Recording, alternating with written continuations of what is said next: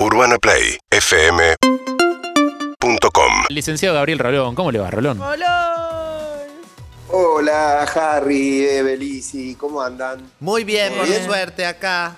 Acá haciendo el Sí. duelo de Andy. Haciendo lo que podemos, Gabriel. Claro. Porque Que hoy lo no del vuelo vino. sonó fuerte.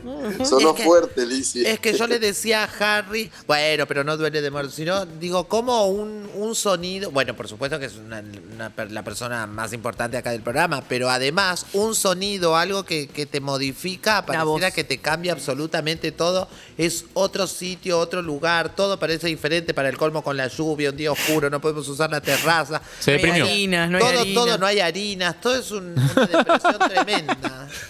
Es como que Bueno, alguien- bueno, re- relájate. ¡No me vayas relajado!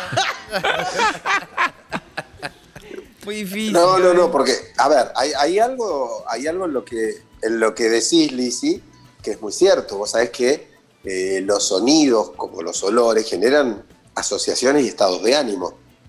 ¿Sí? Eh, ¿cuánt- ¿Cuántas Claro. veces un olor o un sonido no, no, nos, nos empuja por el túnel del tiempo a la infancia, por ejemplo? Exacto. ¿no? O sea, vos decís, el, el olor de la comida que hacía mi abuela, o escuchás y decís, wow, vos sabés que tiene la voz igual a, o tal sonido, o una canción que, que- que te, te manda de viaje a la adolescencia o a un momento de una relación. Entonces, claro, que lo- más allá, por supuesto, de que en el caso de, de un conductor de, de la talla de Andy está su palabra, su pensamiento y su Sí. manera de, de conducir y dirigir el programa, pero es cierto que eh, hay en el, en, el, en, el, a- en el aire, cuando falta un sonido, cuando falta algo de eso, hay algo que es distinto, que es extraño eh, y que está- eh, a veces, digamos, no- nos invita a ver, bueno, cómo ocupamos esos espacios con sonidos nuevos. Es, es una experiencia eh, interesante también. Claro. Digo, ver cómo ante la ausencia de algo que forma parte casi de la musicalidad, eh, sobre todo en un programa de radio, ¿no? Es decir, cómo el, cómo el resto podemos llegar a ir este, ocupando esos lugares que es como decir, mira, hoy, hoy, no, vino, hoy no vino el guitarrista. Eh, entonces decir, bueno, a ver, ¿qué toca el piano? ¿Qué toca el violín? ¿Qué toca esto? ¿Cómo- ¿Cómo hacemos que esto sea una hermosa música, digamos, con un sonido diferente? Igual, ¿no? Gabriel, hay una cosa que eh, no está Andy, pero la vamos a conservar, que es eh, hablar de otra cosa que no era la que teníamos pensada en la columna. eso, eso, eso, eso sobrevive. Porque me, quedé pensando en algo que dijiste recién, esto de cómo eh, los grupos tratan de buscar la forma de seguir funcionando cuando les falta una parte. Eh, y pienso en las familias eh, que se adaptan al funcionamiento nuevo cuando se va alguien, o se va de forma definitiva o se va de forma temporaria. Se va un hijo a vivir afuera, por ejemplo, eh, se va eh, no, alguien a vivir a otra ciudad eh, o a otro país, y cómo las familias encuentran la forma de eh, volver a adaptarse a una nueva forma de funcionar cuando quedan, no sé, la habitación del nene queda vacía, ponele, y, la- y esos padres quedan como un- también con un vacío adentro. Sí, por supuesto. ¿Sabes qué pasa, Harry? Que, eh, mira, cada uno de, de nosotros, siempre en un grupo, vos lo sabés bien, eh, se distribuyen de manera consciente o inconsciente diferentes roles. ¿Sí? Entonces, ca- cada uno de nosotros pasa y ocupa en un grupo un rol que en la medida que el grupo evoluciona, esos roles se van estableciendo de un modo, te diría, hasta más o menos fijos. ¿Sí? Sí, que a veces, no, que a veces que no está dice, bueno eso. A veces no está bueno cuando pensando en grupos de chicos, tipo el, el chivo expiatorio, por ejemplo. ¿Cómo? Por ejemplo, digo, claro, según el rol que te toque, pero vos sabés que se van a establecer, vos decís una familia, uy, che, esto- uy, ya cuando venga el tío fulano, no hablemos de esto, porque viste que él se pone Se de esta manera. Es el que rompe la vamos a fiesta. esperar que venga Mengano, viste, Ha- hablemoslo con él. Claro, o el otro, qué bueno que viene, que este es el que le da, el que pone humor, o el que pone. eh, espera, hable- hablemos cuando venga mamá, porque viste que ella nos escucha, depende, pero cada uno de nosotros va ocupando un rol. Roles que son necesarios en el funcionamiento de un grupo, por eso se dan esos roles, y por eso alguien los establece y los toma, porque son roles necesarios. Bueno, cuando alguien falta, ya sea porque se va de viaje, porque no está en ese momento, o porque desgraciadamente no volverá más porque se murió, eh, ahí queda, diría Cortés, un espacio vacío, ¿no? Eh, y ese rol tiende a ser ocupado. Vos vas a ver que es muy común, por ejemplo, esta escena. Eh, suponete, muere un padre, Sí. eh, y ya la, la primera, la primera comida, la primera cena, alguien le dice a alguien, eh, sentate vos en la cabecera. Uh, claro. ¿sí? Es decir, eh, el lugar de, de- de papá, sentate vos, mira, ahora es tu lugar. O Sí. uno al principio puede quedar ese lugar un poco vacío y es, es- es hasta angustiante hasta que alguien va y se sienta. ¿Sí? ¿Por qué? Porque dice, bueno, a ver, ¿quién va a ocupar este rol que para nosotros es importante?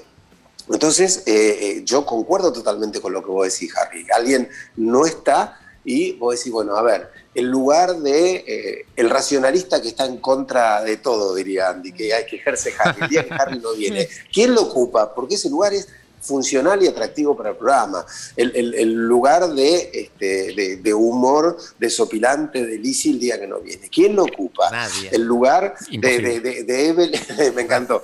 De, de- No, de no sé Evelyn qué vamos que- a hacer que ese día. sigue, Claro, Evelyn que sigue, sigue, sigue con su marzo en tu vida que le está. Escucho. Pará, Gabriel, pero ¿y qué pasa ¿quién- si, ¿y qué pasa si alguien quiere cambiar de rol? ¿Vale cambiar de rol? ¿O el sistema te chupa y te impide cambiar de rol? Eso, eso está buenísimo lo que decís, porque ocurren las dos cosas. A, a veces lo primero que ocurre es que a alguien no le gusta el rol que le dieron. Mm. Esto pasa en una familia, en una pareja, en el trabajo. ¿Viste? Vos podés decir en un trabajo, che, mira, todo muy lindo, ustedes se divierten mucho cargándome, a mí no me gusta. Claro. A mí no me gusta este rol de ser, ¿viste? Como decías vos, Harry, el chivo expiatorio. O, ¿viste? La- hay una técnica en actuación que es la técnica del clown, ¿sí? Sí. Donde eh, hay, por, por decirlo de alguna manera, hay, un bueno y un malo. Quiero decir, hay uno que pega cachetazo y uno que, la reci- que lo recibe. Y esto genera una cierta gracia, se ríen de uno. Esto que, que- que se estudia y que funciona, funciona porque en la vida también ocurren este tipo de cosas. Entonces vos agarras a alguien y decís, bueno, este lo vamos a cargar y nos divertimos todos. Bueno, por ahí esa persona no se divierte. En una época esto no se estudiaba, ahora se le llama bullying. Claro. ¿sí? Claro. Que decir, bueno, te- te- ustedes se están divirtiendo de alguien que no se está divirtiendo con Uy, ustedes. ¿sabés qué, Gabriel? Perdón, pu- puedo interrumpir. Recuerdo que en una época, con mis amigas de ahora, en la actualidad, esa, esa era yo, me volvían loca, loca en el colegio, y tengo, no tengo muy buenos recuerdos, y no sé por qué motivo seguimos siendo amigas después de eso, pero tuve la chance de reclamárselo y decirles, che, ahora que recuerdo, me, me volvieron loca, me hicieron pasarla mal. No, me decían, no, si, si nos redivertíamos, ustedes se divertían conmigo. Pero en realidad fue un rol que yo nunca elegí y no podía salir de ahí hasta que terminó el colegio. Fue duro, fue muy duro, en serio. Por eso soy así como soy. Pero claro. bueno, es, es- es duro, es difícil. eh, a veces es, según el rol que te toque, es divertido y a veces es una carga. Digo, porque imagínate, a veces no te ponen en el lugar de la peor de todas, sino en el lugar de la mejor de todas, de la salvadora, de la que siempre tiene que tener la respuesta, de la que todos cuando hay algo te miramos a vos y decimos, bueno, ¿qué hacemos? Ese lugar, digamos, de, de liderazgo permanente, de, ¿no? Y también es una carga, es un peso, y a veces alguien puede decir, mira, la verdad no tengo la menor idea que hacer, hoy, hoy no estoy para cumplir esto, que en un trabajo es difícil porque si sos el gerente, el presidente de la empresa, el conductor del programa, asumís que este es tu rol y lo tenés que llevar adelante, pero en grupos que se dan naturalmente, ¿sí? amigos, compañeros de escuela, pareja, ¿Sabes qué pienso, Gabriel? En la, cantidad de veces que le debo haber preguntado a mi vieja qué comemos hoy. Digo, y, y la cantidad de veces que habrá tenido ganas de mandarme a la mierda y decirme, no sé, Enrique, hacete fideo. ¿Qué carajo qué sé yo? ¿A qué lo que quieras? Claro. ¿Por qué tengo que ser yo la que Sí, cargue la claro. responsabilidad de ver qué va a comer todo el mundo? Claro, Bueno, eh, pero son, por eso te digo, fíjate que son roles establecidos y yo creo, como, como decís vos, que en algún momento alguien puede retobarse. Ah, ah, había un libro este, muy, muy menor, este, pero, pero el ejemplo lo vale, de, de un autor, de Richard Bach, el autor de Juan Salvador Gaviota, que había escrito un, un libro que se llamaba Ilusiones, que yo leí en mi adolescencia, y que este, empezaba con un tipo que era algo así como un nuevo Jesucristo, por decirlo de algún modo, ¿no? Que era un nuevo profeta y que estaba en una montaña, en un sermón, y la gente lo adoraba y le pedía respuesta. Y el tipo entonces en un momento, un poco hastiado de esto, les pregunta, ¿no? Dice, eh, ¿qué, harían ustedes si Dios les dijera que se, se echaran al fuego para salvar sus almas? Y la gente dice, nos echaríamos al fuego. ¿Y qué harían si, si Dios les pidiera que sacrificaran una mano? Sacrificaríamos una mano. Y el tipo dice, ¿qué harían ustedes si Dios les dijera que fueran felices e hicieran lo que tienen ganas? Y todos se quedaron callados, ¿no? Y él dice, bueno, yo siento que Dios pide eso. ¿Y saben qué? Dice el tipo, yo no tengo más ganas de ser el maestro de nadie. Así que a partir de este momento renuncio, dice el tipo. Y esta especie de nuevo Jesucristo se va y dice, yo voy a hacer a partir de ahora lo que tenga ganas, ¿no? Fíjate que qué interesante es esto de decir, bueno, eh, tengo ganas, no, tengo ganas de renunciar a Pero te tocó ser el Mesías. Sí. No podés renunciar. y siempre tiene un costo, porque viste, cuando vos sos, suponte, alguien es la buenita la que no dice nada, vos le decís, hace esto, tráeme esto, pásame aquello, todo este, sí, sí, sí, ya, ya, hasta que un día dice, no, no voy a alcanzar más, buscátelo vos. Decís, ah, esta se hacía la buenita todo este tiempo, es una loca. Se volvió loca. ¿Qué le, volvió loca? ¿Qué, le pasó? Se volvió loca, claro. Bueno, es muy común eso, ¿viste? Cuando, cuando alguien no, tiene ganas de bueno, cuando alguien no tiene ganas de, cumplir con ese rol, vos hacés que los compañeros por ahí o los amigos le dicen, che, ¿qué le pasa a fulana? Vení, ¿te pasa algo hoy? ¿Por qué? Simplemente porque no quise ir, ser la que va a comprar las facturas, porque no quise ser la que va, a calentar la pava para el mar. Hoy no tengo ganas. Entonces me parece que eh, los roles son funcionales, sobre todo en los equipos y en los grupos, pero hay que tener en cuenta que quien lleva adelante ese rol es, una, es un sujeto al que le pasan cosas. Es una persona que tiene derecho a estar un día bien, un día mal. Entonces se da una, una combinación muy compleja entre lo que uno es como ser social dentro de un grupo y lo que uno le pasa como ser subjetivo en su propia vida, ¿no? Entonces, algunos la manejan con inteligencia, por ahí alguien llega un día y dice, che, chicos, no se enojen, pero hoy no, hoy no ando bien, o hoy no estoy con ganas. Entonces avisa, miren que hoy no tengo ganas de cumplir el rol. Y a veces los compañeros, la pareja, la familia lo entiende, suma y dice, bueno, relájate, quédate tranquilo, hoy lo hago yo. Y a veces se enojan, se enojan y se, se enojan mucho, ¿no? Por eso yo creo que es interesante eh, preguntarse cada tanto, ¿qué rol estoy cumpliendo yo en este vínculo? Por ejemplo, un vínculo de pareja, ¿no? A ver, ¿me toca ser el comprensivo? ¿Me toca ser siempre el que perdona? Ah. ¿Me toca ser siempre el que tolera? Y el otro tiene otro rol que es, bueno, bueno, vos ya me conocés, yo tengo un carácter bravo. Sí, ah, ok, a vos te tocó el carácter bravo y a mí me tocó ser el que aguanta tu carácter. No, y es que a veces también los, propios eh, sistemas rechazan eh, a los roles repetidos. No sé, piensa un equipo de fútbol que tiene un caudillo, tiene un líder, cuando llega el otro, cuando llega el jugador nuevo que también viene en plan caudillo líder. Digo, se, se genera necesariamente un choque, no hay lugar para dos líderes en el grupo. Y no, mira, este, está bien, el ser humano es muy complejo, pero esto se da hasta en la naturaleza. Hay este, unos pececitos muy chiquititos que se llaman peces beta, de los que, los que tienen peceras lo saben, que son, ah. son, son bonitos, son bonitos, son chiquitos, todo bien, pero necesitan una cantidad de, digamos, de, superficie para cada uno. Vos en una pileta, en una pileta, en una pecera más grande, ponés dos betas machos y no pasa nada Vos en una pecera chica ponés los dos mismos peces que antes estaban separados por 15 centímetros, ahora lo ponés por 8 centímetros y esos peces se matan. ¿Por qué? Porque no, no, puede haber dos alfas, digamos, este, dos dominantes, eh, eh, si no tiene cada uno su espacio. Esto ocurre, esto que ocurre en la naturaleza, también nos ocurre a veces a los humanos. Que es decir, eh, el, turco Asís en su libro Flores robadas en los jardines de Quilmes, hay una, frase muy linda que él tiene, eh, porque él se enamora de una mujer que también es muy creativa y todo, y entonces en un momento él dice, para, en una pareja no hay lugar para dos poetas. ¿No? Oh. Que dice, bueno, el poeta soy yo o la poeta somos, porque los dos poetas no podemos ser, ¿no? Este, es como, entonces yo creo que esto que vos decís, Harry, claro, en un lugar este, no hay a veces en sitios lugares para dos líderes. Entonces vas a ver que es muy común, vos pusiste el ejemplo de fútbol, que escuchemos el hecho de, y este está con tal, este está con tal. Claro. ¿Viste? Hay dos grupos, hay dos camarillas. Este responde a tal jugador y este responde a tal otro. ¿Por qué? Porque los líderes, por su personalidad, demandan seguidores. Los seguidores demandan líderes. Y entonces, cuando vos tenés dos que tienen este lugar de liderazgo, se te complica muchísimo. Porque entonces vas a decir, mira, el equipo está dividido, no se hablan, no se pasan la pelota. Mm. Eh, hay que ser muy inteligente para eh, ¿Sabés qué tenés que tener? Un líder mayor. Por ejemplo, digo, ya que hablaste de esto, el Boca de Bianchi. Perdón por el, por sí, sí, sí, sí, está político. pero, pero ahí, ahí, ahí tenías dos liderazgos muy marcados, ¿sí? digamos, este, tenías el lado más Riquelme, el lado más Palermo, todo esto, pero tenías un líder superior que me decía, a mí lo que usted, la pelea entre ustedes no me interesa nada. ustedes entran y juegan de esta manera y vos se la pasas acá. ¿Por qué? Porque había un líder superior por encima de dos personas. Y funcionaba, claro. Claro, y funcionaba. Si el líder superior no está a la altura, se lo comen crudo los de abajo. Claro. Exactamente, te empiezan a cuestionar. Te empiezan a cuestionar. Y no hay nada peor que ocupar un lugar este, eh, para el que sos cuestionado, porque, mira, eh, hay una diferencia entre la autoridad y el autoritarismo. Claro. El autoritarismo se, genera cuando la autoridad la ejerce alguien que no es reconocido hmm. por los que están debajo de él. La autoridad se ejerce cuando los demás te reconocen el saber.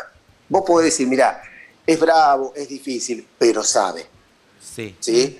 Vos decís, mira, lo podés decir de, un cirujano que maneja un equipo, de un profesor, pues mira, es bravísimo el tipo, pero la verdad lo que sabe. Ahora si el profesor que tiene que estar a cargo este, de una clase. Yo trabajé en colegio secundario muchos años y esto lo he visto. El profesor, los alumnos no le reconocen autoridad, es el famoso profesor que le tiran tiza, que le hace el lío, que tiene que ir el preceptor a cuidarle la clase. ¿Por qué? Porque estás en un lugar este, de supuesta autoridad, pero los de abajo no te la reconocen. Claro. Por eso es muy importante, eh, quien tiene que ejercer la autoridad, entender que todo pasa porque este, las personas sobre las que ejerce esta autoridad se la reconozcan y le diga, mira, llegado el momento, yo tengo mis diferencias, pero el tipo o la, la, mina sabe, sabe lo que hace. Entonces, ah. cuando dice, vamos para allá, lo seguimos. Mira, justo hablábamos. con bronca, sin bronca, pero sabe. Justo hablamos con el doctor Kayer de algo parecido a eso. Eh, los hijos que no reconocen la autoridad de los padres, que no los ponen en el lugar de autoridad eh, y los intentos desesperados por ganarse ese lugar de autoridad cuando no lo tenés y no te lo dieron. Bueno, claro, es decir, cuando no, no, no supiste ubicarte en ese lugar, es muy difícil. ¿Por qué? Porque, viste, cuando uno habla de sus hijos y eso, y por supuesto, metafóricamente, eh, por ahí un padre dice, yo no sé, ¿lo, qué, ¿lo tengo que matar? O sea, llega a ese punto metafórico, ¿no? por supuesto. La respuesta pero, es no. te dice, pero. claro, la, respuesta siempre, es no. Pero quiero decir, ¿qué te muestra la desesperación de alguien que ya no sabe cómo ubicarse en un lugar de autoridad? Le digo esto, le digo que no use la Play y la usa, le digo que no salga y, sale. O sea, ya no sé qué hacer con este chico. Te dicen, ¿por qué? Porque ahí claramente hay alguien que no reconoce una autoridad. Antes, este, en el programa son todos muy jóvenes, pero yo lo, he escuchado de, mi mamá hablando de su papá, esta gente que te decía, mira, mi papá te daba y se hacía un silencio, ¿sí? Mm. Este, que pasaba en las casas esto de que eh, la autoridad tenía que ver con, cierta generación hasta de temor. Sí, vas a ver cuando llegue tu padre. Uy, sí. Exactamente. tremenda. Mira, esa, esa, esa frase... claro. Pero esa frase tiene una cierta lógica, que es que, que el padre, el rol de padre, ¿sí? no el padre, papá, hombre, porque el rol de padre lo puede ejercer una madre, el rol de padre en una pareja con, dos papás o dos mamás lo puede ejercer cualquiera de los dos. Es un rol, al que llamamos el rol del padre, que lo puede ocupar un hombre, una mujer, cualquiera, pero es un rol, ¿sí? Hablamos del rol de la ley como el rol paterno, el rol del cuidado y del, y del amor y la comprensión como el rol materno. Este, simplemente como roles, que por supuesto nunca son puros porque el rol del padre también necesita este, ternura y comprensión, y la madre también, el rol de la madre necesita autoridad. Pero sí, capaz, que, capaz que, confusa la idea de llamarlo paterno y materno, eh, digo, hoy a la luz de la cantidad de parejas diversas que hay, capaz que termina siendo confuso llamarlo paterno y materno. Es eso, es el rol de la ley y el rol del cuidado, es lo que decías vos. Mm. Exactamente, yo los pienso así y este, eh, como cuando, vos sabés que en psicoanálisis cuando hablamos de masculino femenino hablamos de activo y pasivo, digo actividad o pasividad en, algo, pues uno dice tiene un rol muy masculino porque que es un rol muy activo en la vida, mm. en la vida para cualquier cosa, digamos, y han quedado adheridos a terminologías que yo creo que de a poco tendremos que ir reacomodando, ¿no? Pero eh, lo que te digo, apelar al, vas a ver cuando venga tu padre, es apelar a la ley, que en un sentido no está mal, eh, excepto que cuando venga el padre se saque el cinto y te pegue. ¿sí? Pero eh, Serrat tiene una frase muy linda que dice este, que los padres llegamos siempre tarde donde nunca pasa nada. ¿no? Él dice, ¿qué quiero decir con esto? Que por lo general, cuando quien cumple el rol materno lo maneja bien, aunque apele a la ley, diga, mira que le voy a decir a tu papá eh, cuando venga, cuando el padre llega, digo, repito, eh, permítanme usar padre y madre, eh, estamos hablando independientemente de géneros. Eh, cuando, cuando esta función paterna llega, ya todo está arreglado, ya no pasa más nada. Y uno dice, ¿cómo se portaron? Y por ahí mamá mira y dice, bien. Y ya está, se encargó de arreglar todo. Porque la ley actúa en la, ausencia, digamos. Exactamente. Entonces me parece que eso no está mal, el hecho de decir, mira, hay alguien que ejerce la ley. ¿Sí? ¿Sabes? Que no es la ley, la ejerce. El problema es cuando uno, cuando quien ejerce la ley, se cree que es la ley. ¿Sí? Quiero decir, cuando alguien está él mismo por encima de la ley, aunque la represente. Quiero decir, es un juez que se cree que puede hacer lo que quiera. Un, ah, pasamos el 24 de marzo, ¿no? Un gobierno que se cree no solo que representa un Estado y una ley, sino que es la ley. Entonces yo si quiero te secuestro, si quiero te torturo, porque yo soy la ley. Digo, ah, eso es una perversión. Pero esto de apelar a alguien que ejerce, que a veces es, este, mira, yo tenía a mi mejor amigo de la primaria, que era muy, muy divino, muy, muy hermosa persona, pero era tremendo, era un chico tremendo. ¿sí? Terrible, como Y este, sus papás no lo podían manejar eh, y con ellos vivía un tío, un tío que era una figura un poco enigmática, ¿sí? que vivía con ellos ahí solo, en una habitación, eh, y el, el rol paterno lo ocupaba él, el rol de la ley. ¿no? Porque cuando pasaba algo, los padres le decían, le decimos al tío, ¿eh? y a mí me llamaba la atención. O sea que yo era, tenía 5 o 6 años, ¿eh? pero digo, a mí no se me ocurría que mi mamá me dijera, espera que cuando venga el tío. a mí era, le digo a papi, o, este, o vas a ver conmigo misma, ¿no? Mamá tenía mucha autoridad. Pero digo, lo importante es que haya un rol de ley y que ese rol de ley se ejerza de un modo tal que no sea este, perverso y dictatorial. Pero todos necesitamos en algún punto de alguien que nos diga esto sí, esto no. Porque eh, normatizar nuestro funcionamiento psíquico, ¿qué quiero decir? A ver, nosotros tenemos una ley incorporada que nos dice, por ejemplo, a los chicos no se nos toca. ¿Sí? ¿Qué estamos tratando como cultura de incorporar como, como ley interna, ya no solo externa? Empieza por afuera y va para adentro. Que muchachos, a ver, entiendan, a las mujeres no se les pega algo que hace 100 años por ahí se cuestionaba menos y decía, cada pareja es un mundo, no te metas. Hoy el vecino escucha que un tipo le pega a, su mujer y llama por teléfono y dice, che, acá están ejerciendo violencia. ¿Por qué? Porque todos estamos internalizando una ley que nos dice esto no se hace. Digo, el lugar de la ley es un lugar muy importante y, está bien. El tema es, te repito, cuando la ley te pone una norma, no cuando la ley te, angustia, te inmoviliza eh, y te, genera terror porque es una ley perversa. ¿Y no, hay algo también en el, eh, en el hecho de rebelarse contra esa ley que también es bueno para el, para el humano? Digo, que, la, que esa ley no venga como impuesta y sagrada, sino que también hay en, el acto, en, la, en, la en el impulso de la rebeldía, hay como una cosa también que te ayuda a construir tu personalidad. Por supuesto, eh, te ayuda a construir tu personalidad y ayuda a modificar las culturas. Quiero decir, eh, las leyes van evolucionando y se van adaptando a, los cambios de la cultura. ¿no? Quiero decir, en, algún momento, eh, yo me acuerdo que este, cuando empecé a, atender hace 30 años de esto, la primera vez que, que atendí a un paciente gay, mi primer paciente, digamos, gay, eh, me contaba algunas cosas y vio mi cara un poco de asombro, ¿no? Porque me dijo, mira, sí, me encontré con, con, un muchacho en el baño de la estación de Banfield. Hmm. Y vio un poco como mi cara, ¿no? Y me dijo, él me dijo, eh, adorable, me dijo, yo soy tu primer paciente gay. y le digo, le, digo, le digo, la verdad que sí. Y me dice, quédate tranquilo, Dijo que yo, yo, te voy a contar cosas de este mundo porque vos me vas a ayudar. Uh. Y entonces yo ahí este, empecé a entender que, acordate, en aquel momento no podían ir a un hotel, a un albergue transitorio, en aquel momento tenían que esconderse en, cualquier lugar. Después la gente los acusaba de promiscuidad cuando en realidad no les permitía hacer lo que este, los demás sí podían hacer. Y los obligaban a hacer cosas que no tenía que ver con la promiscuidad, sino que tenía que ver con la falta de libertad. Entonces, bueno, eh, bueno, eso se ha ido cuestionando y la ley se fue cuestionando y hoy tenemos matrimonio igualitario y tenemos este, padres, eh, parejas que pueden adoptar hijos. Claro, y si nadie se revela, eso no pasa.